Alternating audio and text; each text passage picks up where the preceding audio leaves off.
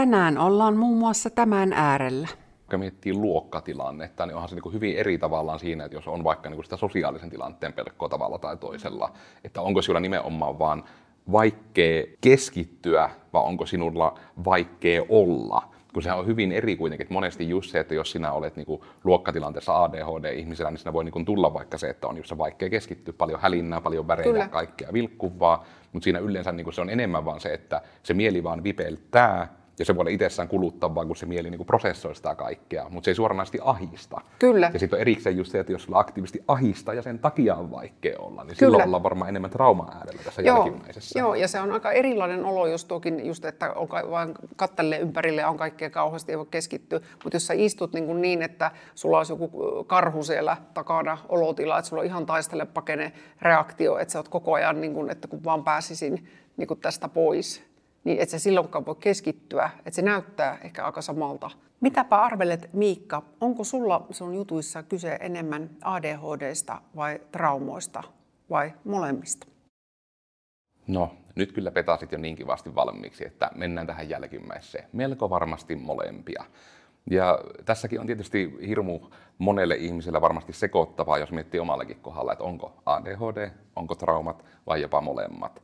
Ja koska itse tunnistan sen, että mulla siinä on se ADHD väkisin, koska ADHD vaatii sen, että näitä ADHD-oireita on ollut jo ihan lapsesta asti. Kyseessä on kuitenkin neurologinen juttu ja itteni takia näitä aika paljon selvittänyt, että mikä siinä on, kun muille se paikallaan istuminen on niin helppoa. Mikä siinä on, että muille on niin helppo kuunnella ja keskittyy ja itselle se tekee oikein fyysistä kippua, jos sitä harrastaa. Minä olen joutunut ennen tätäkin podcastia käymään nyt kuntosalilla ja häärimään tulee ihan hirveästi, että minä saa itteni pysymään nyt tässä penkissä. Mutta juuri tämä, että on todella huomannut, että koska ne on mulla ollut ihan lapsuudesta asti, on kyllä todella opettajat on huolehtinut, että miksi tuo ei pysy pulpetissa, kun on yritetty matkustaa jonnekin. Olen viiden tunnin automatkan niin kuin todennetusti puhunut ihan lähöstä perille asti. Tämä ei tapahdu niin kuin traumoista, koska käsitykseni mukaan, ja varmistanpa tätä muuten sinulta, eli kun traumoissahan tuli juuri tämä, että etenkin vanhemmalla iällä ne oireet on hyvin samankaltaisia kuin ADHD. Iso ero on vaan se, että ADHD vaatii, että ne on jo siellä lapsuudessa mukana, niin voiko siis trauma-oireet jo niin kuin ihan lapsena manifestoitua ADHD-oireina, vai manifestoituuko ne vasta myöhemmin? Hirveän hyvä kysymys, koskapa että tämä ei olisi liian yksinkertaista, niin mä ihan lyhyesti sanon sitä, miksi ja miten traumat näyttäytyy samalla tavalla, samantyyppisesti kuin ADHD. Joo. Eli tota, kaksivuotiaaksi asti meillä tulee niinku hurja määrä meille uusia hermoyhteyksiä tuonne aivoihin ja uusia, uusia neuroneita. Ja riippuen tietysti sitten siitä, että millainen se perhe on, että onko sillä turvallista, turvatonta, minkä saako siellä lohdutusta, jääkö siellä yksin, niin kaikki nämä tekijät vaikuttaa, että minkälainen karsinta siellä hermoverkostossa alkaa silloin suurin piirtein kaksivuotiaana. Eli silloin alkaa kaikki turhaa yhteydet jäädä pois.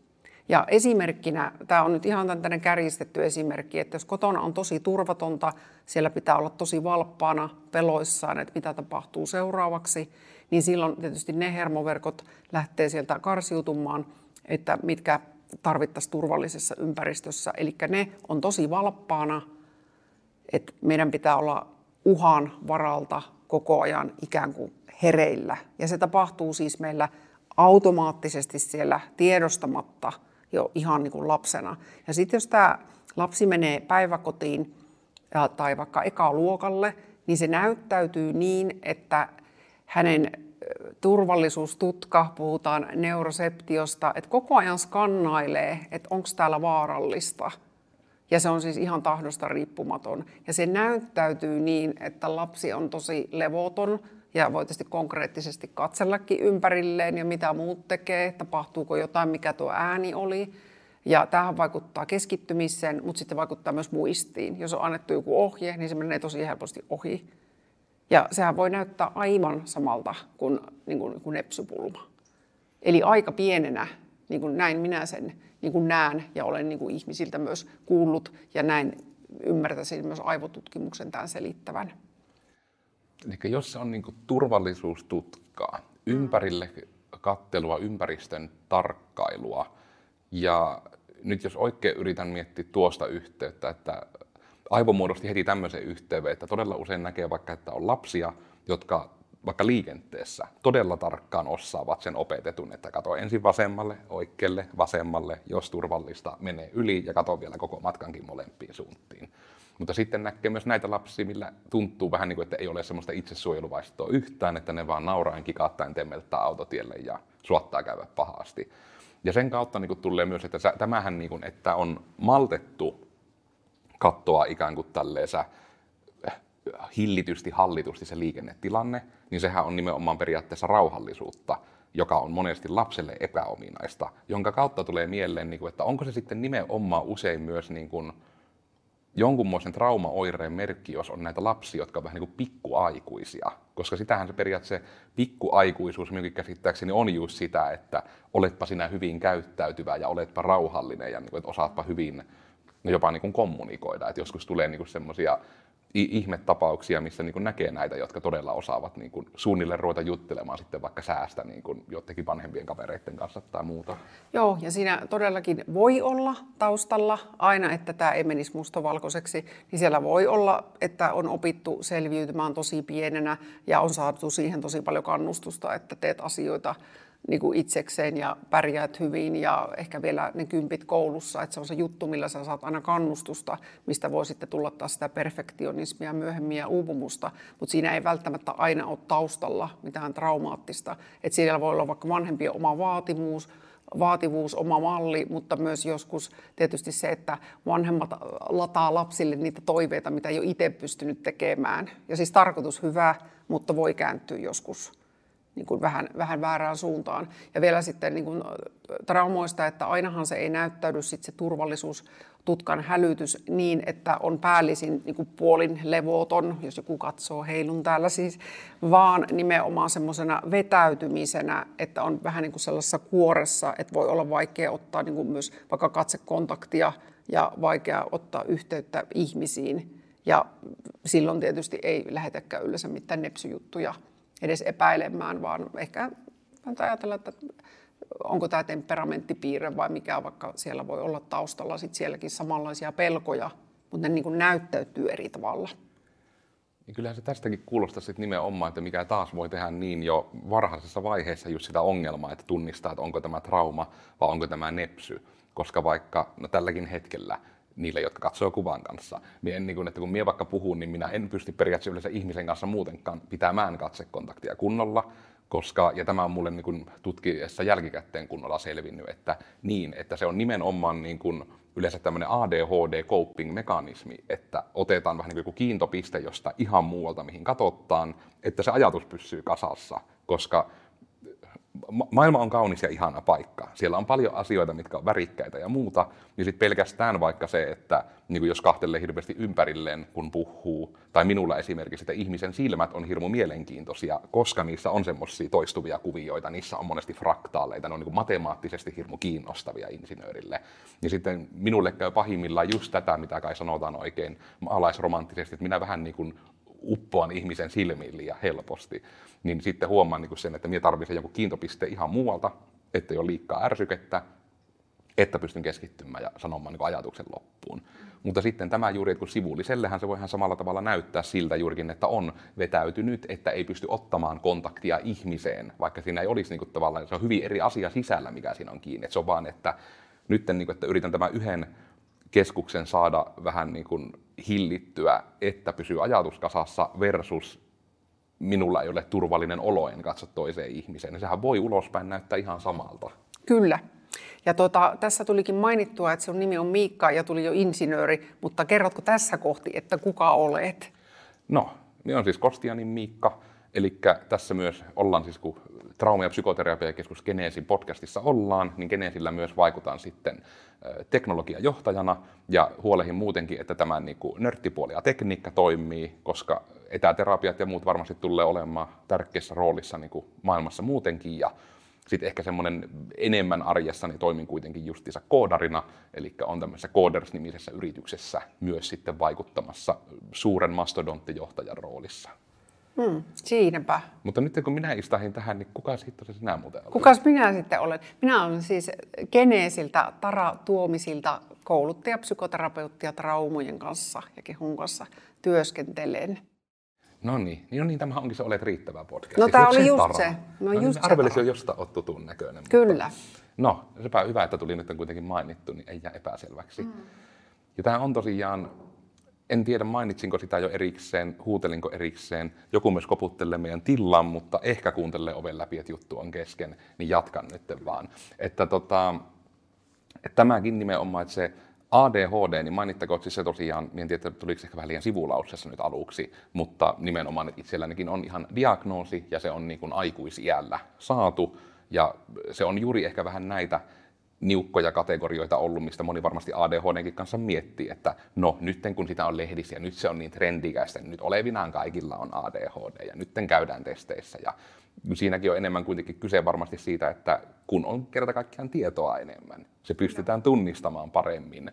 Ja nimenomaan, koska niin kun, niille ihmisille, jotka sanoo, että kaikki hakkee ADHD-lääkkeitä, se on liian helppoa ja ei tule yleistymään ja ei toimi ja muuten, niin työ ette ole käynyt sitä putkea läpi, millainen homma se on saada se diagnoosi. Ja sen kautta esimerkiksi, mikä itsellekin tuli myöhemmin, nyt oli se lääkitys, että se ei ole helppo tie. Ja se on niin kuin sen läpikäyneenä voin sanoa, että se ehdottomasti pitäisi ehkä jopa olla tietyssä määrin yhtä aikaa, että tuntuu, että sen pitäisi olla helpompi, mutta myös niin kuin tuntuu, että kun se on myös totta, että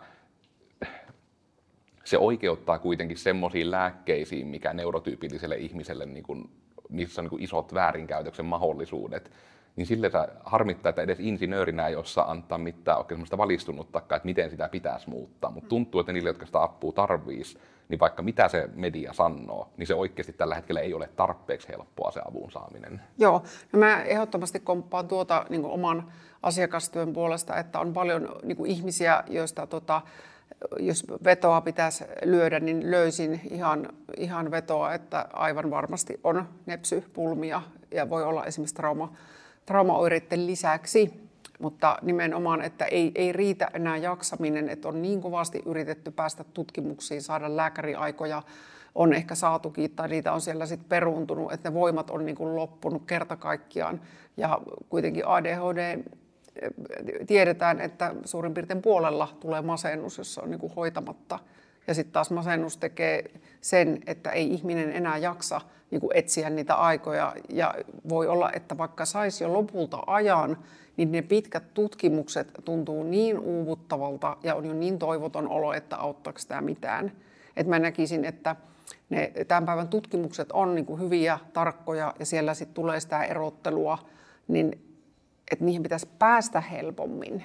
Että kyllä, kyllä se siellä sitten selviää, että mistä siinä on kyse. Ja myös se, että jos se ei ole niin kuin nepsipulmaa ollenkaan. Mm.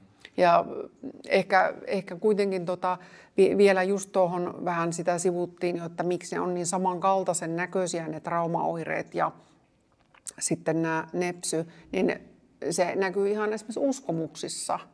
Että jos on taustalla, se voi olla koulukiusaamista, työpaikkakiusaamista tai lapsuuden kodissa sitä vaille jäämistä tai ihan, että on niin paljon pelkoa, väkivaltaa, päihteitä, jopa seksuaalista hyväksikäyttöä, niin sehän vaikuttaa niin kuin syvästi niin kuin uskomuksiin itsestä, että millainen mä niin kuin olen. Et tyypillisimpiä varmasti, että olen huonompi kuin muut, olen vääränlainen ja jotenkin olen aina niin kuin liikaa tai sitten liian jotakin vähän, mutta vääränlainen. Ja nämä liittyy ihan samalla tavalla niin kuin traumoihin, mutta ADHD tekee hyvin samantyyppisiä uskomuksia. Että, että vähän niin kuin, että on jotain vikaa niin kuin kärjistettynä. Joka on ehkä se harmi, että sitä etenkin niin kuin, sitä, sitä viestiä tunnuttaa vielä vahvistavan, etenkin nyt tietysti omalla kohdalla, että niin kuin, miten eli minä niin itse olen käynyt niin siis peruskoulun 2000-luvun taitteessa, että olen aloittanut ennen ja lopettanut jälkeen tavallaan siitä, että kuitenkin ei ollut vielä internettiä silloin, kun ei ollut laajakaistoja Suomessa ja näin, ihan vaan niin kontekstina ihmisille tarvittaessa, että just tämä, että vähemmän yllättäen, että silloin ei ollut myöskään tietoa kunnolla. Eli että vaikka kun itse on niin aloittanut peruskoulu 97, niin silloin vielä ADHD oli niin kuin möykytetty ihan hirmu monen nepsyjutun kanssa. Että siellä oli ADHD, ADD ja oliko suunnilleen niin kuin jo, en nyt varmaan ihan Aspergerit kuitenkin, mutta varmaan autismin kirjonkin oireita piti olla. Ja ne piti olla nämä kaikki, että sait diagnoosin.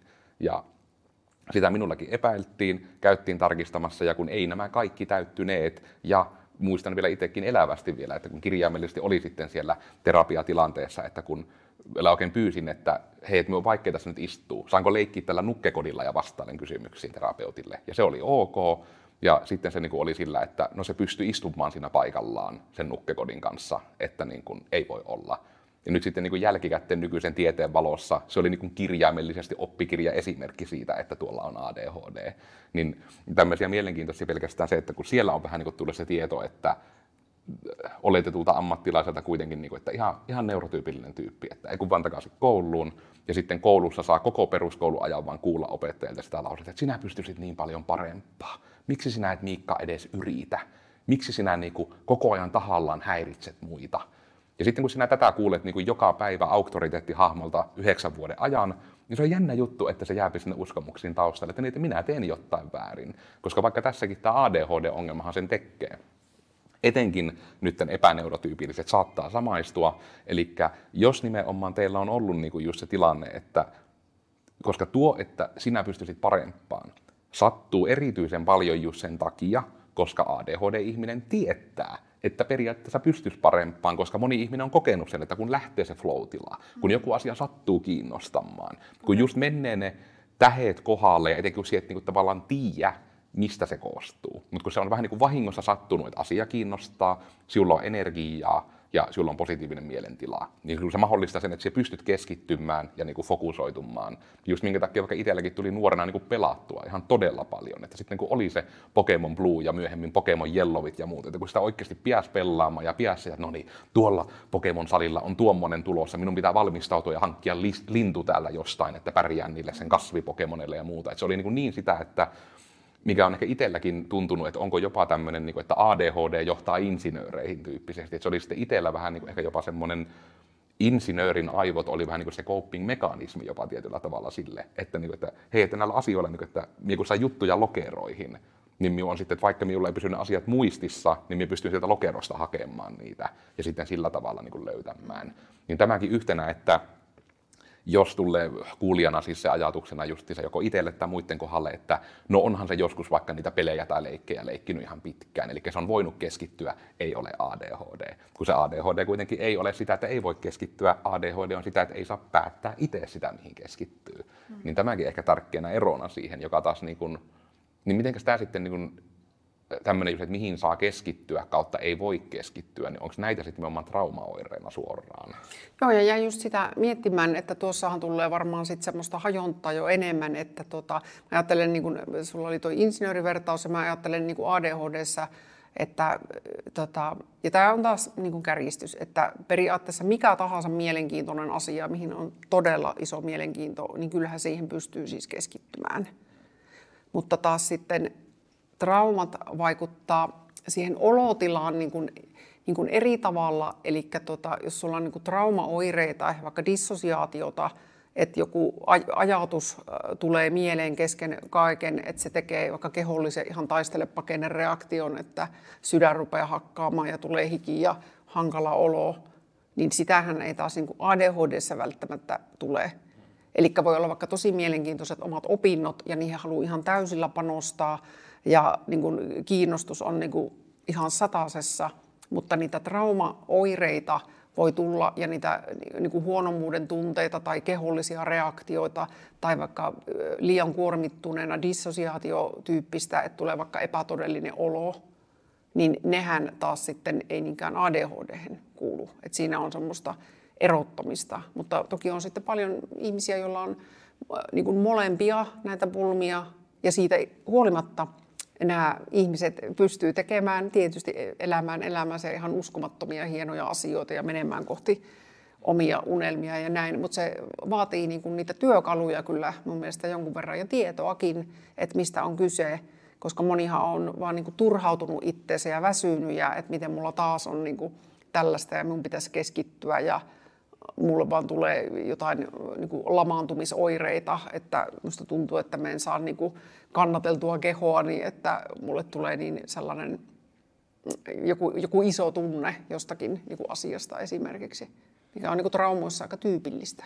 Ja onhan se just vaikka miettii luokkatilannetta, niin onhan se niin hyvin eri tavallaan siinä, että jos on vaikka niin sitä sosiaalisen tilanteen pelkoa tavalla tai toisella, että onko sinulla nimenomaan vaan vaikea keskittyä, vai onko sinulla vaikea olla kun se on hyvin eri kuitenkin, että monesti just se, että jos sinä olet niin kuin luokkatilanteessa ADHD-ihmisellä, niin sinä voi niin kuin tulla vaikka se, että on just vaikea keskittyä, paljon hälinnää, paljon värejä, Kyllä. kaikkea vilkkuvaa, mutta siinä yleensä niin kuin se on enemmän vaan se, että se mieli vaan vipeltää, ja se voi olla itsessään kuluttavaa, kun se mieli niin kuin prosessoi sitä kaikkea, mutta se ei suoranaisesti ahista. Kyllä. Ja sitten on erikseen just se, että jos sulla aktiivisesti ahistaa ja sen takia on vaikea olla, niin Kyllä. silloin ollaan varmaan enemmän trauma äärellä tässä joo, jälkimmäisessä. Joo, ja se on aika erilainen olo, jos toki just, että on vain kattelee ympärille on kaikkea kauheasti, ei voi keskittyä. Mutta jos sä istut niin, kuin niin, että sulla olisi joku karhu siellä takana olotila, että sulla on ihan taistele pakene reaktio, että sä oot koko ajan, niin kuin, että kun vaan pääsisin niin kuin tästä pois, niin et se silloinkaan voi keskittyä. Että se näyttää ehkä aika samalta, mutta se oma olotila voi kuitenkin olla aika eri.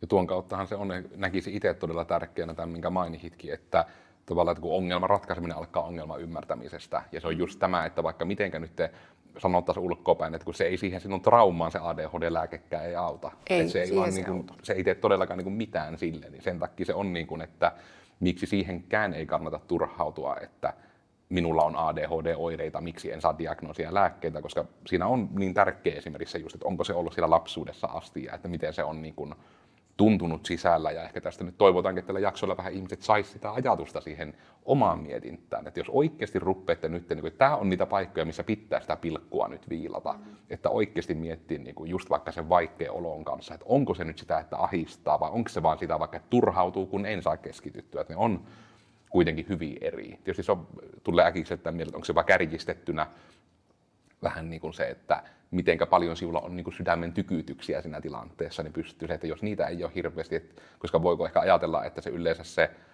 trauma ihmisellä tuommoisessa tilanteessa se olo on itsellä vaikea, kun taas sitten ADHD-ihmisen kanssa se on ikään kuin niille ympärillä oleville vähän niin kuin vaikea, koska ei välttämättä saa siitä se ADHD-ihmisen ajatuksen juoksusta kiinni ja kaikki nämä, että ehkä on nyt oli kyllä todella huono kielikuva, mutta sanotaan ehkä näinpä, että jos ihmisellä on ADHD, niin voi samaistua tämän jälkimmäiseen. Kyllä. Ja toki niin kun, tässä kohti taas pitää muistuttaa, että tämäkin haluttiin ja pidetään napakkana tämä podcast, niin tässä on vain tiettyjä asioita nostettu esille ja totta kai on myös niin kuin kärjistystä. Mutta itse mä kuitenkin nämä allekirjoitan nämä asiat, että 30 vuotta niin kuin ihmisten kanssa työskennelleenä ja itsellekin nämä tuttuja, tuttuja asioita ja tuttuja pulmia, niin uskallan väittää, että näin, näin nämä myös ovat. Tilanne Yksi näkökulma. Aika, tilanne on aika hyvä, jos niin 30 vuoden niin kuin tutkimuskokemus ja tämmöinen kertoo sitä, ja itsellä myös sitten, että 30 vuoden pään sisäinen kokemus niin kuin komppaa sitä, niin sanoisin, että aika vahvoilla niin kuin näitä ajatuksia varmasti tästä saa ihmisille tueksi. Ja varmasti just siitä, että kun tästä ADHDsta ja mihin se voi sekoittua, mitä se voi olla, siitä voi puhua vaikka miten paljon, että jos todella tulee niin kuin kuulijoillekin mieleen, kuulijoiden takia podcastia tehdään, tulee mieleen mitään, mitä haluaa tietää täsmäjuttuja tai muita, niin niistä kannattaa ehdottomasti, niin kuin, ehdottomasti ihan vain kysyä eri paikoista ja vaikka sitten tarankin suuntaan vinkata, koska tämäkin on kuitenkin ollut semmoinen, mikä on niin noussut ihan yleisöltä tämä aihe, että millä tavalla niin nimenomaan se traumat ja ADHD niin menee sekaisin, niin kyllähän siihen tuli havahduttu, että siitä on aika vähän jotenkin suomeksi tietoa. Kyllä, kyllä. Ja mielellään otetaan vinkkejä, että mistä kaivataan tietoa tai koulutusta tai podcastia tai blogia tai ihan, ihan mitä vaan tarpeeseen näitä on tarkoitus niin kuin tehdä, eikä niin kuin omaksi iloksi vaan. Yes. Mutta tältä kerralta tällä lopetellaan. Minun nimi oli siis Tara Tuomisilta Geneesiltä ja minut löytää Instasta nimellä Tara Peutti ja sitten Geneesin löytää myös Instasta ja Facebookista. Ja mistä Miikan löytää? No minun itse löytää somesta ehkä eniten kahvalla Te Kenkae. Eniten ehkä niin tuolla Instagramin puolella, sielläkin lähinnä kuvia minun koirasta, mutta käsikoira on myös tietysti Geneesin someissa sitten välillä mukana, niin sieltä ihan molemmista näistä piässä heitäkin kahtelemaan ja sitten tietysti myös tämä Koodersi vaikuttaa, että löytyy sitten Koodersilta myös oma Mitä vattua podcasti, missä puhutaan sitten niin kuin yritysmaailmasta koodaamisesta ja ihmisten jaksamisesta yleisesti.